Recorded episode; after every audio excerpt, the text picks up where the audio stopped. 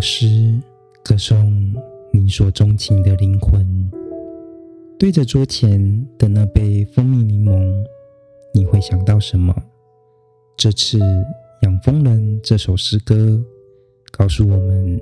蜂蜜的气息如何也能成为推理爱情的线索。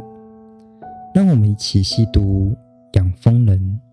也欢迎持续订阅追踪，听见你的好。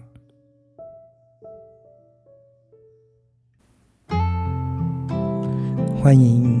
来到听见你的好，让一首诗、一个故事、一场电影，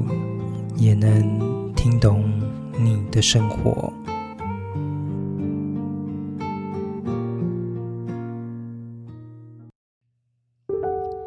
养蜂人吻了我，蜂蜜的味道让我知道是他。养蜂人这首诗是十五、十六世纪西班牙的民间歌谣，所以它是一个无名氏的一个情诗。可是我其实很喜欢这种无名氏的感觉，因为比起呃一些特定的呃文人啊或是诗人他们写的诗，我觉得无名氏这一种几乎是代表一个非常庞大的一个群体，其实更能够代表呃我们一般人在情感上的一些所求跟需求。它可能不那么的金枝花，可是呢其实呢反而更能够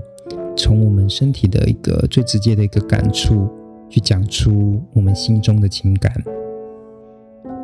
正如同蜜蜂追索花蜜，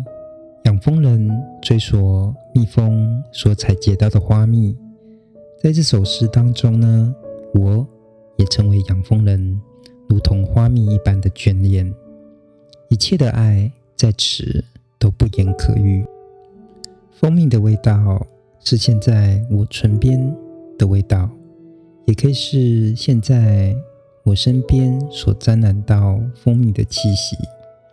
这个气息的萦绕，又仿佛就是养蜂人对我无形的拥抱。即使呢，他现在已不在我的身边，或许也是有一点因为害羞悄悄地躲了起来，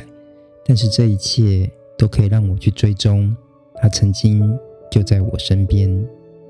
在这首由热情奔放的西班牙所孕育出来的养蜂人这首诗里面，我们可以看到滋味跟气息就如此代替了语言与身体，向恋人靠近，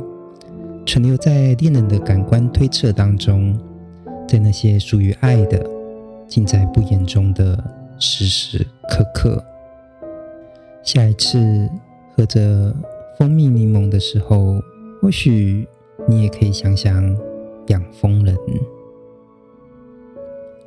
蜂蜜的味道让我知道是他。情诗三十六会今天跟大家分享的是西班牙的情诗养蜂人。